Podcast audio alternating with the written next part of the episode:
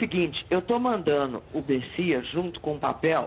Papo de política. Quem manda sou eu. Eu tenho poder de veto ou você é um presente de banana agora? O namoro com leva mais tempo acaba terminando num casamento sólido. Pessoal da técnica, vamos corrigir o problema do som. Então não é porque eu estou no meio de laranjas podres que eu me contaminei. Glória a Deus! Tchau. Tchau, querida. Papo de política. O Papo de Política começa agora e aqui comigo Júlia do Ailib Oi, gente. e Maju Coutinho. Olá. Bom, essa foi uma semana barra pesada. Teve a troca de ministros, mas, sobretudo, a troca do comando das Forças Armadas. E aqui no Papo a gente vai te contar uma história que mexeu completamente com os bastidores essa semana e que remonta a uma briga entre o presidente Bolsonaro, o então ministro da Defesa e o ex-ministro da Saúde, General Pazuello. A gente também vai falar do Centrão, o papel político e a força política do Centrão nessa fase de apoio ao governo. E também vamos falar de economia, porque tem uma crise instalada em torno do orçamento público. Então, fica com a gente, porque tem muita informação e você não pode perder esse episódio. Maju, Júlia, queria começar contando essa história. Esse verdadeira história Essa já ver- impactou. O Ga- Game of Thrones Né, também, fiquei né? tensa. Tan, tan, tan, Tensa. tan. Vamos lá, Natuza, manda. Bom, eis que na semana passada, na quinta-feira, o ministro da Defesa, Fernando, disse que precisava conversar com o presidente Bolsonaro e foi numa reunião no Palácio do Planalto com Bolsonaro, Pazuello, que já era ex-ministro da Saúde naquela, naquela situação, e o próprio general Fernando. E qual era o contexto da história? Pazuello queria ser ministro do meio ambiente, da Amazônia, Amazônia. ministro da Amazônia. Afinal, ele tem know-how em logística na Amazônia. também, né? Exatamente. E o presidente Bolsonaro queria entregar esse cargo para ele. Só que o Exército vetou. E o ministro da Defesa disse não. Pazuello estrilou, disse que queria ir, estava ali cheio de si, queria ir porque queria ir, porque queria ir. E aí teve uma hora que o general Fernando disse: não vai, vai voltar para a caserna. Na linha, não vai, rapaz. Fique Deu na uma sua. ordem. Deu uma general Fernando, general de exército, quatro estrelas, e o Pazuello, três, né? Exatamente, mas deu um pito no Pazuello. E o presidente Bolsonaro ficou do lado do Pazuello. Se bem que o general Fernando estava na reserva, né? Estava na reserva, É. mas tem ali a, a Claro, estatura claro. De quatro estrelas que o, o Pazuello não tinha. Pazuello ficou possesso e Bolsonaro não gostou nada do pito que o general Fernando deu no Pazuello, mandando ele voltar para casa. Volta para casa, não tem jeito. Ato contínuo, já nesse mesmo dia, Bolsonaro decide que ia tirar o general Fernando porque considerou aquilo uma espécie de insubordinação. Ou seja, Pazuello está por trás da gota d'água dessa história toda. Na sexta-feira, Maju, o presidente Bolsonaro já avisa para algumas pessoas que ia fazer essa mudança, mas não avisa para o general Fernando. Avisa quem vai para a Casa Civil, avisa quem vai assumir o Ministério da Defesa. E Pazuello começa a ligar para alguns militares e reclamar que o presidente Bolsonaro confiava nele, que ele tinha feito um bom trabalho no Ministério da Saúde, que ele merecia assumir o Ministério da Amazônia. E aí um interlocutor disse: Olha, vamos parar com essa história agora. Você vai voltar para o Exército. Se você quiser assumir um ministério, você pede para ir para a reserva. Você vai ter que voltar para casa. Ou seja, se posicionando do lado do general, do general Fernando. Essa história está longa, eu estou me alongando muito, para dizer que o presidente Bolsonaro já sabia que ia trocar o general Fernando dias antes da segunda-feira, em que ele de fato o faz e surpreende o general Fernando. E Pazuello, ainda assim, mesmo recebendo esse pito, vai para casa, já para casa, ainda insistiu e teve uma briga com outro colega em que Pazuello cresceu e esse colega disse o seguinte: você é um general de divisão, alto lá para como você fala comigo. Bom, como é que terminou essa história? A gente conhece ela toda, mas Pazuello ainda está acalentando o desejo de ser ministro de Bolsonaro e até a última informação que eu tive não havia se apresentado ao QG do Exército para cumprir ordem e ser deslocado para alguma missão dentro do Exército, ou seja, também foi insubordinado. É a tal saída honrosa, né? Foi isso também que eu ouvi de interlocutores do STF, né? Dizendo justamente que a saída honrosa de Pazuello, que seria o estopim dessa briga, que era muito estranha, afinal, essa saída, tudo bem, a defesa da democracia. Ou seja, você ouviu a mesma história? Ouvi a mesma história, a defesa da democracia, mas a gente lembra que o ministro da Defesa, ano passado, já podemos dizer que havia outros momentos para uma posição mais clara, né, uhum. a respeito uh, dessa defesa da democracia, tendo em vista que ele sobrevoou manifestações com o presidente Bolsonaro, se a gente se lembrar disso.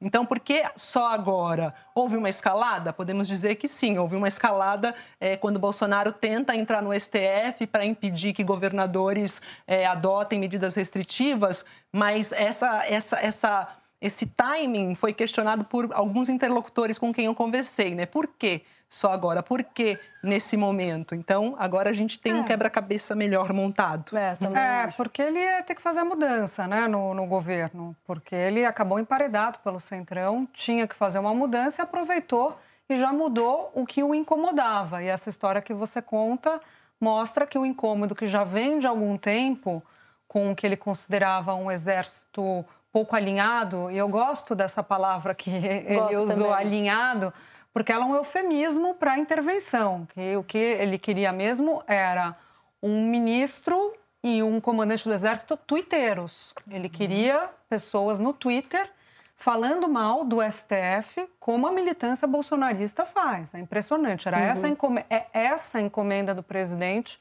inclusive para o novo ministro Braga Neto. E dos três nomes, dos três novos comandantes, um deles se encaixa muito nesse perfil, o novo comandante da Aeronáutica, Batista Júnior. Por isso que eu acho, é, quando a gente analisa o que, que vai acontecer agora, as Forças Armadas venceram essa queda de braço com Bolsonaro? Sim, as Forças Armadas impuseram, dentro dessa mudança, o que elas achavam, o que os, o alto comando das forças, Exército, Marinha Aeronáutica, achava que era a melhor saída dada a crise, e resistiram no braço. Agora, eu não dou como fato de que vai voltar tudo a ser como era antes. Estou com você. Não dou como fato isso. Não estou dizendo que há crise de, é, institucional, possibilidade de ruptura, mas acho que uma mudança de tom em decorrer, em razão é, dessa encomenda de Bolsonaro, haverá.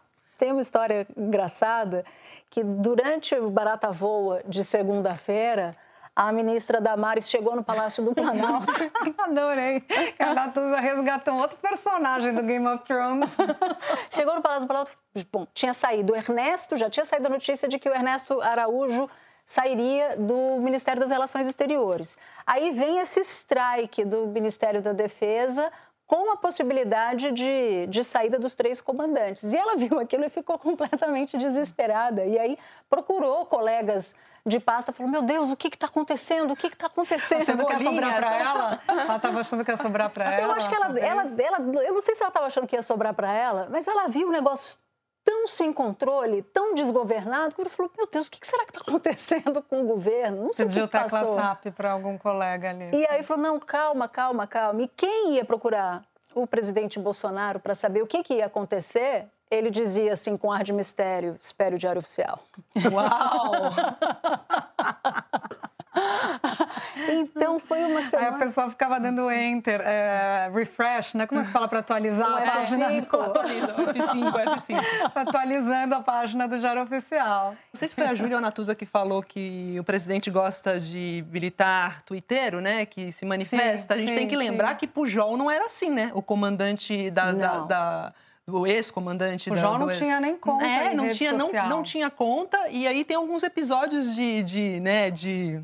É, como que eu posso usar uma palavra aqui para falar sobre uma palavra a, delicada uma palavra delicada sobre a relação tensos? Pujol e Bolsonaro tensos lembra do cotovelo lembro em maio do ano passado pandemia já instalada é, no país eles se encontraram em um evento em Porto Alegre Bolsonaro estende a mão e Pujol apresenta o cotovelo né coloca o cotovelo eu queria saber de vocês o que vocês ouviram, ouviram a respeito do apoio que o presidente Bolsonaro ainda possa ter ou não nas Forças Armadas, né? Porque eu já ouvi no alto comando, eu ouvi isso, né? Generais, ele teria menos apoio e no baixo comando, aí sim, Bolsonaro teria mais apoio ainda. Isso ainda é uma questão que tem que ser avaliada. Total. Eu acho, a gente ouve muito isso, que o apoio dele, toda a gestão que ele faz é muito mirando as bases, né?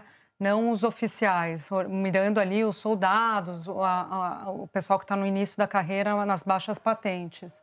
É, mas dizem também, eu já ouvindo especialistas, gente que acompanha essa questão militar, tal, diz que as investidas que foram feitas de aumento salarial, esse tipo de coisa, não foi algo tão fenomenal a ponto do apoio dele ser uma coisa irrestrita. Então, a gente ouve isso também. O que eu acho que o, a, o ponto central para mim não está nem nas Forças Armadas, porque justamente por essa sua leitura, os altos comandos, os altos comandos são, são blindados, né? já tem uma formação muito voltada para a institucionalidade, para a defesa da democracia e tal.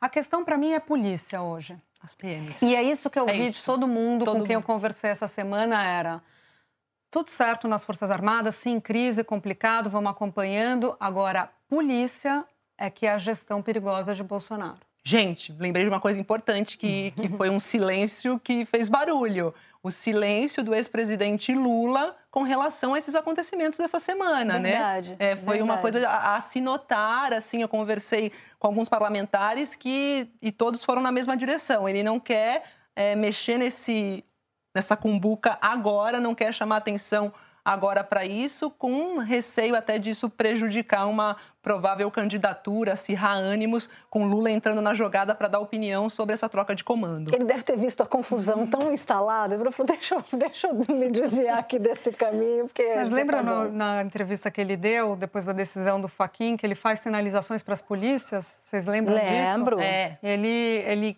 critica a política de Bolsonaro para a área de segurança, mas fala isso não é uma crítica para os policiais, que, aliás, estão muito mal equipados tal. É. Porque percebe esse jogo, né, político. E se Lula não se manifestou, os presidenciáveis que querem abocanhar uma, va Bom, uma vaguinha no ano que vem já se juntaram, né? É. Dória, Mandetta, Luciano Huck, Amoedo, Ciro. Ciro, mais um, são Eduardo seis. Leite. Eduardo Eduardo Leite. Leite, né? Dória e Mandetta que mexeram lá no texto, editaram esse texto sobre manifesto pela democracia, assinado por eles, convidaram o ex-ministro Sérgio Moro, que uma- por uma questão contratual disse que não podia assinar, mas concordava com os termos.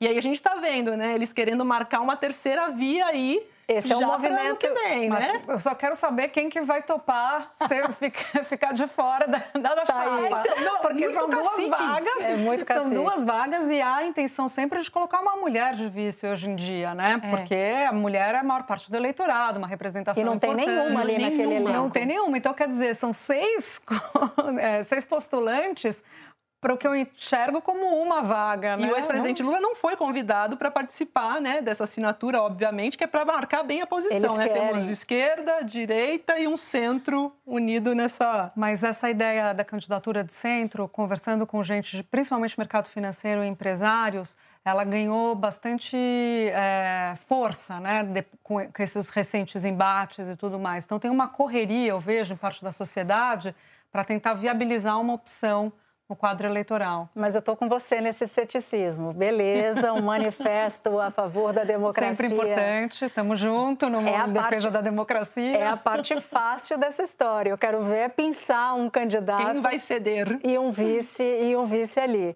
Teve uma outra parte da semana que a gente não tem como deixar de citar, que foi o restante da reforma ministerial, né? Todo o resto, Todo o resto. que não é pouco, né? E aí, para mim, a melhor frase que eu ouvi essa semana é: ministro é fusível. Queimou? Troca. Simples assim. Boa. Muito E bom, aí, muito todo bom. mundo perguntou essa semana assim: bom, e quem se fortaleceu? Quem foi que ficou mais forte? O Centrão ficou mais forte? Acho que sim. Tem problemas ali, tem questões, porque a articulação política do governo no momento que não tem dinheiro é uma. É você ter a, você ter a chave do cofre? Tem, mas não tem cofre. então é um poder menor. E só para complementar isso com uma frase que eu vi também, que centrão é que nem pré-pago, né? Funciona com dinheiro antes, né? Com orçamento. orçamento antes. com orçamento, com cargo. Essa é, Maravilhoso, gente. essa é muito Tô adorando essas duas. eu, já, eu já ouvi, eu já citei essa, vou ser repetitiva, já que vocês estão falando de frases do Centrão. Centrão é, não segura a alça de caixão, né? Quando Não. sente que o governo está fraco e tudo mais. Essa é um pouco mais. E eu acho que está dura. mesmo, né? Eu acho que o presidente Bolsonaro está frágil. Mas em relação ao Centrão, o cargo que o Centrão mais cobiça não está na esplanada dos ministérios. O que o Centrão mais cobiça é poder de influência na indicação do próximo ministro do Supremo na vaga do, do ministro Marco Aurélio. E isso é o que eles estão efetivamente de olho. Se você for olhar, eu- só para deixar claro, eu concordo que o Centrão levou, levou mais essa semana. Mas eu acho que ele não levou tudo que ele queria. Ele não tirou o Salles, o Centrão não conseguiu tirar o Ricardo Salles do Ministério do Meio Ambiente. Não conseguiu a vaga do Ministério de Minas e Energia, que também, que também Albuquerque, cobiçava. Não conseguiu colocar um político no Ministério das Relações Exteriores, mas conseguiu uma vaga no Palácio do Planalto, e isso simbolicamente é muito importante. Mas o que eles querem mesmo, sabe aquela história do mineiro? Falou assim: ah, você tem direito a três desejos. Aí o gênio dá o direito aos três dese- desejos, ele fala assim: pão de queijo. Aí, segundo desejo, ele fala pão de queijo. Aí, terceiro desejo, ele falou assim: não, um carro bonito. Ele falou: "Ó, achei que era pão de queijo. Ele falou: não, eu que era isso que eu queria pedir, mas eu fiquei constrangido, aí pedi outra coisa. Então, o que eles querem mesmo é o Supremo. Mas já tem o Nunes Marques, né? De certa mas tem forma. um, é, né? Não, é- é- assim, a indicação foi do presidente. Evidentemente é sempre do presidente, mas Nunes Marques teve um apoio enorme Teve. de integrantes do Centrão, PP Ciro Nogueira, né? Agora, improvável, essa vaga é do terrivelmente evangélico. É isso o que eu ia falar. É o terrivelmente isso. evangélico. Nem o PGR vai conseguir. É, é, se falou durante começo da semana, tudo apontando para André Mendonça, que vai ficar esquentando só a AGU, ele já foi da AGU, volta para esquentar um pouco a cadeira Advocacia lá. Geral da União, a né? Advocacia Geral da União, e depois vai para o Supremo. Aí depois começou a se falar até no Jorge Oliveira, que poderia voltar aí para o Supremo, que está no TCU, no TCU, saiu né, da Secretaria-Geral, alguém que era muito próximo do presidente, enfim. Acho, o meu feeling para isso, depois vocês me cobrem, mas eu acho que nesse momento hoje é difícil tirar o André Mendonça, ele está com serviços prestados para o presidente. Bom, e a gente falava dos ministros twitteiros, né, que o presidente gosta, tem uma predileção por quem twitta. O novo ministro das Relações Exteriores, o embaixador França, não tem redes sociais também. Agora, é, é alguém que estava uma escolha pessoal do presidente ali. A demanda de saída era do Centrão, mas a escolha foi total do presidente. Ele se aproximou do presidente ali na, na assessoria pessoal do, do- de Bolsonaro. E muita gente diz que pode ter uma influência, assim, no, no decorrer do tempo, com um dos filhos de Eduardo Bolsonaro, que é o chanceler de fato, né? Que dizem. É o dono da, é o dono da, da coisa toda. E diz né? que Ernesto Araújo vai para a política, viu? Assim como vai entrar. A aposta no Itamaraty é essa, porque ele muito dificilmente teria conseguiria uma embaixada. Genial, porque eu estava conversando com uma pessoa do, do Palácio do Planalto que disse o seguinte: olha, se o pessoal da política quer expurgar o Ernesto Araújo, é melhor autorizar que ele vá para o exterior para não encher a paciência na política. Júlia, já que você estava falando das relações exteriores, eu vou entrar nesse, nesse outro capítulo de intrigas, mudanças ministeriais, confusões, que é a área econômica. E vou começar a encaixar esse, essa fase do nosso papo com uma postagem feita por nosso colega do Globo e da CBN, Carlos Andreasa, porque nessa história de mudança ministerial e tal, ele, ele fez a seguinte postagem. Parece que Paulo Guedes vai assumir o Ministério da Economia nessa reforma. É, que é a situação do Guedes, gente. É impressionante, né? Isso é, é quase uma constante. As semanas vão passando e sempre tem um episódio que enfraquece mais o Paulo Guedes. Ele vai ficando menor, menor, menor. Essa semana, e, vai, e o Centrão e a demanda do Centrão para a saída dele vai aumentando. O Centrão vai ficando poderoso tal. Essa semana foi o embrólio do orçamento. É, foi aprovado um orçamento com o aval do governo que Explica em um minuto, valendo. Júlia, contando. para caber as emendas parlamentares, que é para fazer a obra dos caras lá na ponta, eles foram lá, tinham que cortar de algum lugar, que você tem que cumprir o teto de gasto. Da onde co- corta? Ah, corta de gasto obrigatório mesmo. Gosta Vai de- corta de tira da aposentadoria. Tira a previdência. Corta a previdência, mas coloca aqui a obra que eu quero fazer no esporte, criar um ginásio de esporte ali na minha cidade e tal. E a aposentadoria isso. da, daquela pessoa não, não vai ter, né? Só que o negócio é o seguinte, Maju, já passando a bola para você. Os gastos obrigatórios, como diz o nome, são obrigatórios, amigo. Então, o que, que, aconteceu? Eles vão acontecer querendo o cara ou sim não. ou não. Vai ter que cortar de outro lugar. E aí a equipe econômica, o Paulo Guedes, falou: ou não vão cumprir o teto, cortar de outro lugar, a máquina fica inviabilizada, que é gasto que você consegue cortar, aluguel, carro, essas coisas.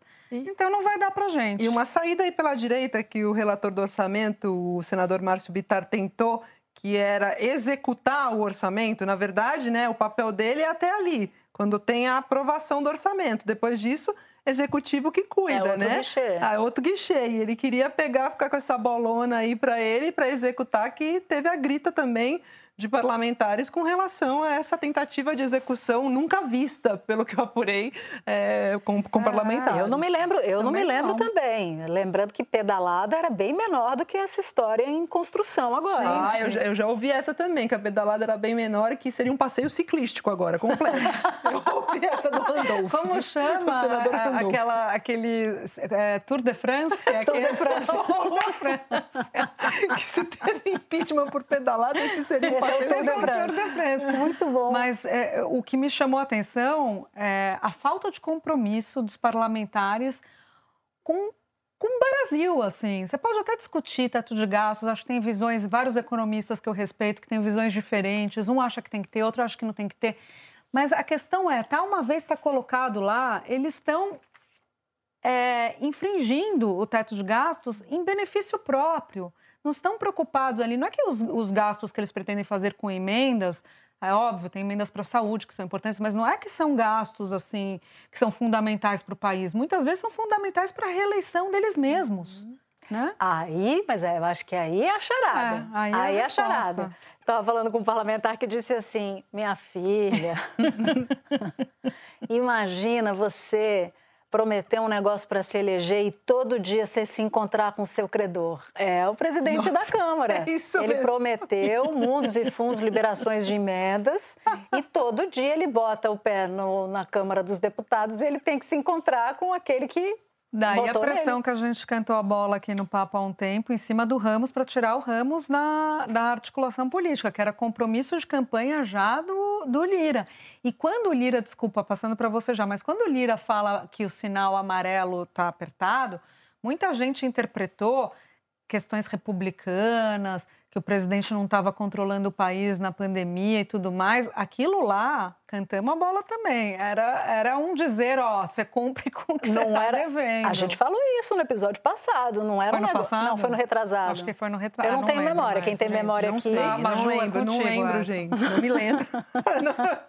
Mas era isso, não era um negócio, não era um negócio para romper e tal. O presidente Bolsonaro até fez umas mexidas, mas eu concordo, eu concordo com você. É um é um, um pagamento de fatura ali que vem do, da sucessão da Câmara dos Deputados. A minha dúvida é até quando o ministro Paulo Guedes vai segurar esse, esse rojão. Porque em que, na medida em que ele vai perdendo poder, como a gente constata aqui todo episódio, ele também parece que vai aumentando o desejo dele de ficar no governo. Boa análise. É inversamente proporcional.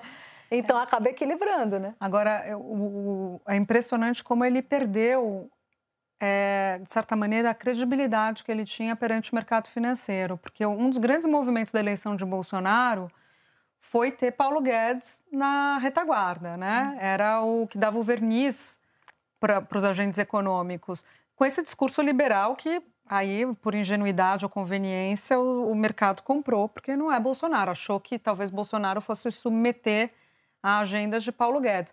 Conversando com gente de banco também, empresário e tudo mais, ninguém mais acredita em Paulo Guedes. Né? Ele perdeu muita musculatura.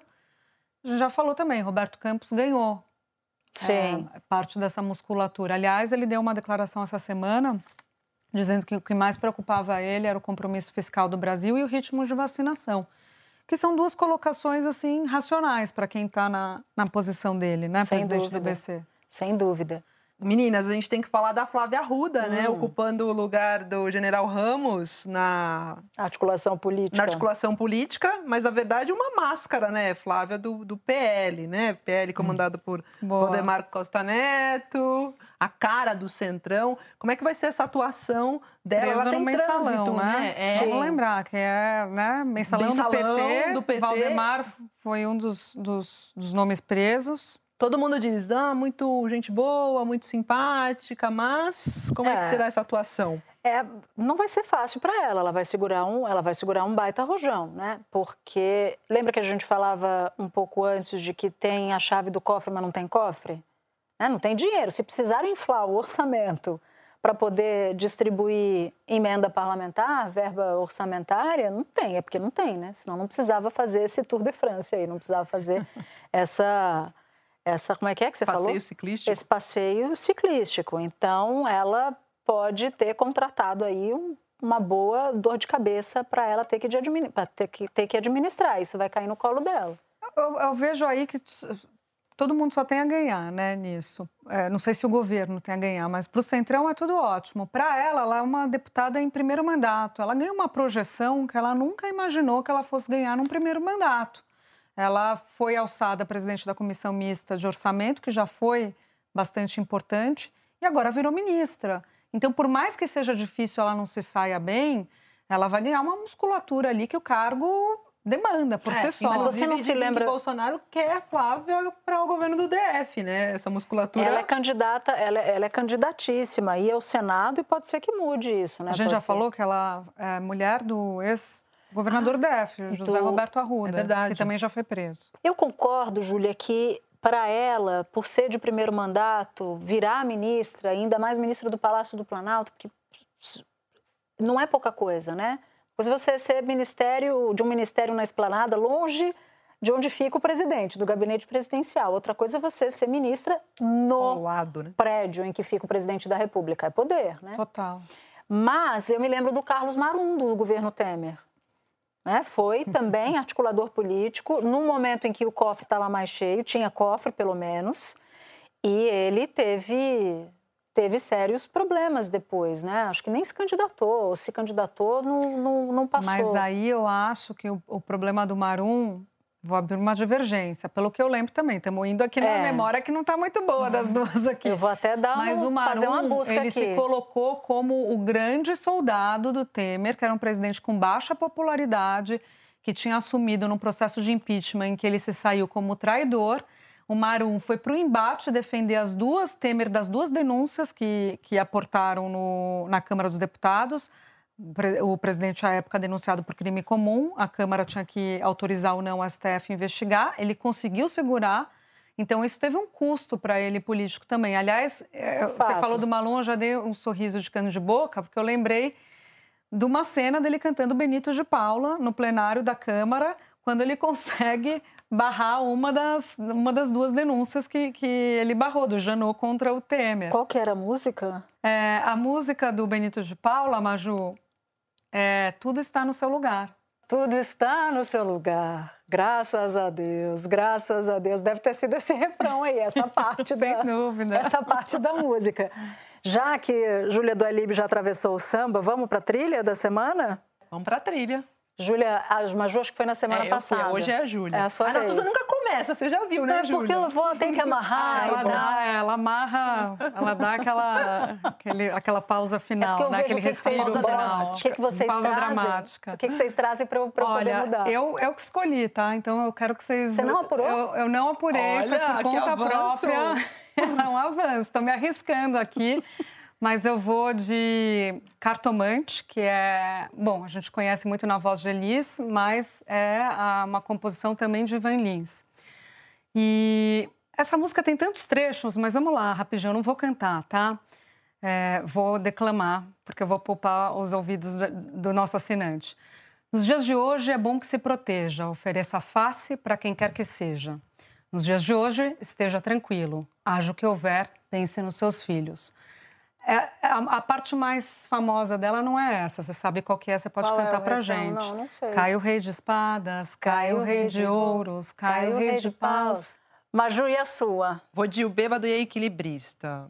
Mas Pensei um... nessa também. Pensou? Pensei. Mas sei uma que uma minhas. dor assim pungente não há de ser inutilmente.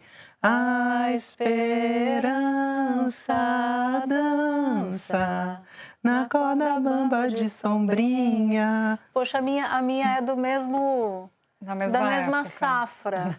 É, Vamos todos beber da mesma fonte. na mesma né? fonte. Acho que estava bem semana óbvio. pediu, A né? semana pediu. A Pediu. minha é Pai, afaste de mim esse cálice, Pai. Afasta de mim esse cálice, Pai.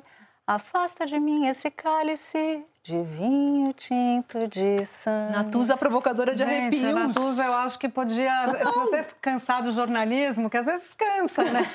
A Natuza pode cantar. Eu acho que não, gente. ver No lindamente. final do ano a gente tem que fazer um compacto só com os finais da Natuza. Olha, eu só quero que acabe a pandemia pra gente fazer o karaokê, chamar a Ai, Sadi, que é a rainha do karaokê. Que gabarita todas, Bem falar em gabaritar. Bom, o nosso tempo está acabando, mas eu preciso agradecer a nossa super equipe. Edição executiva Daniela Abreu, edição e produção Júlia Zaremba e Germano Martins, coordenação Pedro Godoy, supervisão Cadu Veloso, sonoplastia Luiz Rodrigues, supervisão técnica Júlio César Fernandes e Renato Ramos. E não esqueça que o nosso papo, além de podcast, é também programa de TV. Na TV, toda quinta-feira, às 11h30 da noite, na Globo News. Obrigada por sua companhia até aqui. Até o próximo episódio. Tchau, tchau.